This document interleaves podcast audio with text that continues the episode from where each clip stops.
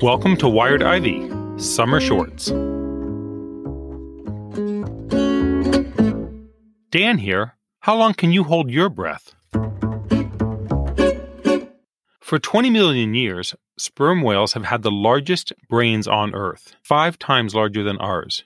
And sperm whales are also the loudest animals, emitting nested digital clicks twice as loud as a rock concert. They use these songs to communicate over thousands of miles of open ocean.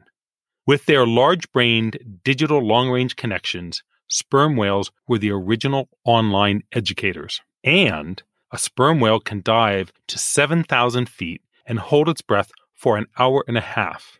But even a sperm whale comes up for air. I have to come up for air much more often.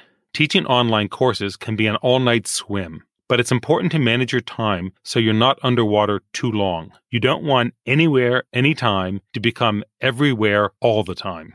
I find my course time goes into four main buckets design, delivery, grading, and technology. If you are part of a teaching team, either with other faculty or with TAs, there could be team management time also. For me, each course is a deliverable project. It needs to be high quality, on time, and efficient.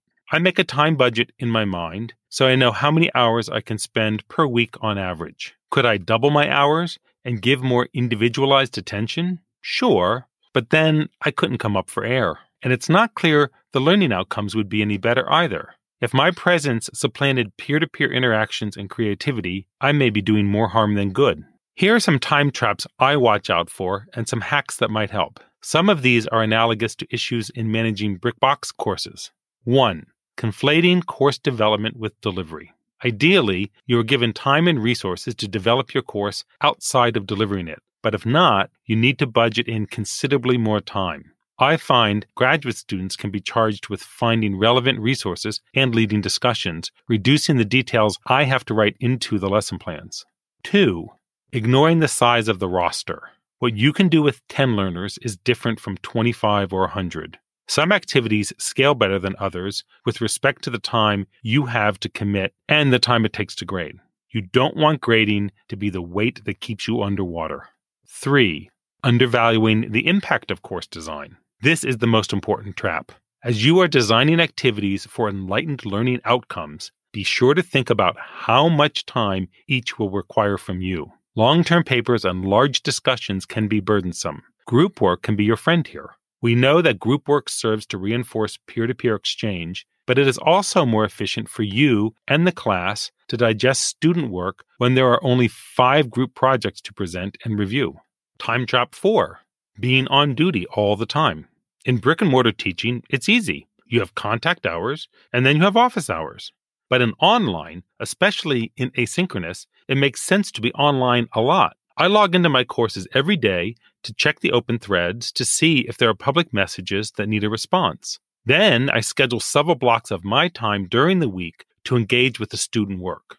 I also find weekly office hours don't really work with adult learners distributed over many time zones. I give my students all my contact information and encourage them to set up appointments if needed but they almost always prefer email anyway. The important thing to remember is you want to keep communication flowing and frequent without being all consuming. And time trap five spending time on the technology like the LMS or video production. Technology is a tool. It is only an objective if technology is a learning outcome for the course.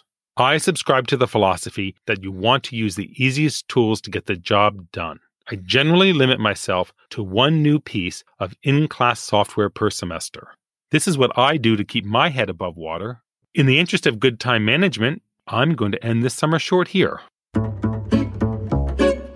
We're working this summer to put together an exciting season two. Our theme will be innovative techniques.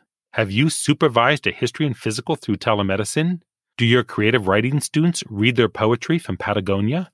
We'd love to talk with you and share your expertise on Wired Ivy. You can leave a voice message at speakpipe.com backslash Wired Ivy. Send an email to Kieran at Wired Ivy or Dan at Wired Ivy. Or help Wired Ivy by subscribing, rating, and reviewing us on your favorite podcast apps and by sharing this summer short with your friends.